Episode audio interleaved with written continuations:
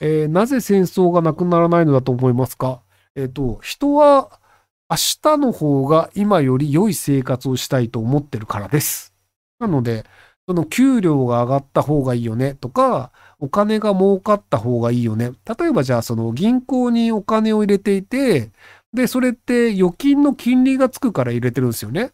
で、じゃあなぜ銀行に入れていて、じゃあその銀行じゃなくて株じゃないのかっていうので、人によっては儲かるから株に入れたいよね、みたいなので、その働かないでお金がどんどん増えていくということに期待をするんですよ。で、じゃあ銀行がなぜ儲けてるのかっていうと、銀行が投資をしてたりするんですよね。なので銀行が儲かるところに投資をして、で、そこで上がった利益の一部を預けてる、その、えっ、ー、と、銀行にお金を預けてる、こう、えっ、ー、と、YC さんのところに利子という形でちょっとリターンがあったりみたいな感じで、で、儲かるところにどんどん投資をする。で、儲ける会社というところがどんどん投資をされる。で、儲かる会社というのは、多くの人に物を売る。で、多くの人に物を売るっていうのは、他の人たちが損をしても儲けるということになるんですよ。例えばじゃあそのユニクロの服というのが世界中で売れてますってなるんですけど、なぜ世界中でユニクロの服が売れるかっていうと、ユニクロの服以外の服が売れてないからなんですよ。要は、H&M を買わないでユニクロを買う人がいるので、結果としてユニクロが儲かるんですよね。っていう形で、じゃあその不動産とかも、その他の不動産を借りなくて、この不動産を借りるからお金が儲かります。っていう形で、そのお金をどんどん儲かった方がいいよねっていう形で、で、じゃあその第二次世界大戦がなぜ起きたのかっていうと、植民地っていう場所を作ると、その植民地、例えば日本の場合だと、その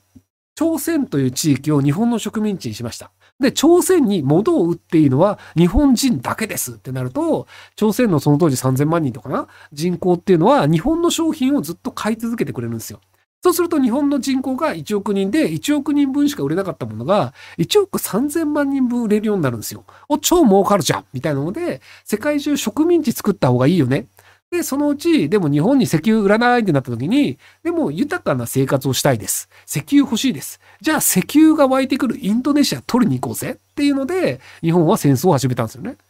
なので、その、えっ、と、ロシアとウクライナがじゃあなぜ戦争しているのかっていうので、もともとその、えっ、と、ロシアとウクライナっていうのは、まあ、あの、ソ連という国だったんですけど、そこから分離して、で、その、えっ、と、バルト三国って言われてる国とかも、もともとソビエト連邦だったんですけど、そのバルト三国のウクライナ、えっ、と、そのリトニア、ニア、ラトビア、エストニアは、独立した後に NATO っていう軍事同盟に入って、ロシアを仮想敵国としてる軍事同盟に入ったんですよ。なので、ロシアと戦争するときには、俺たちヨーロッパ全体で共同で同盟作って、ロシア潰すぜって言ってる軍事同盟に入りました。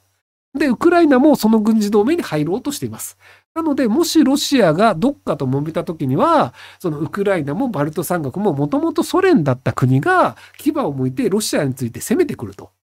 ていうのは嫌だよねっていうのがあって、なのでウクライナは NATO に入るのをなんとか止めようとしてました。でも結果として NATO に入るのを止められないようだということになったので、じゃあ、ウクライナはもともとロシア、そのロシア、えっ、ー、と、ソ連だった前から、まあ、その兄弟みたいな国でしたと。まあ、もともとキエフ公国っていうところが、ロシアを持ってたりしたっていうのは逆だったんですけど、ロシア、あの、ウクライナの方が上だったんですけど、とはいえ同じような国だったから、じゃあ、俺たちは一つの国になろうぜ。っていうのでいけると思ったら、ウクライナの人たちめちゃめちゃ反発みたいなのがあったりするので、なんでその悪い人たちが悪いことをするために人を殺すというのが戦争が起こるわけじゃなくて、その、えっ、ー、と、自分たちの国が安全に、その他の国に攻められないようにしたいよねとか、その経済的に豊かになって、明日はもっといい生活をしたいよねとか、売り上げが上がった方がいいよねとか、給料が上がった方がいいよねとか、その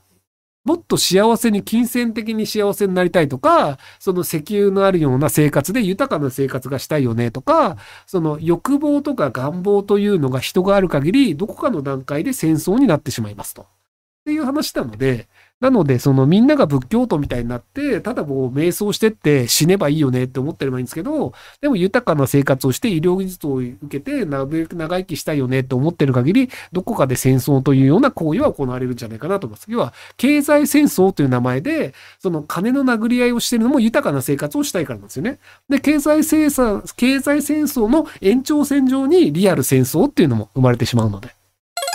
えー、こんにちは。今日はお会いできないと思っていたので嬉しいです。今、アパートをレンタルしてるんですが、購入で同じ料金でローンを組めるアパートを近所に見つけました。今まで家を購入したことはないのですが、このままレンタルしていくのか、きっと何度も同じようなつまがあったと思いますが、ひろきさんご意見くしたいです。えっと、あの、毎年、毎月毎月の払う金額が同じだとして、最終的にいくら払うのかというのをちゃんと計算した方が良いです。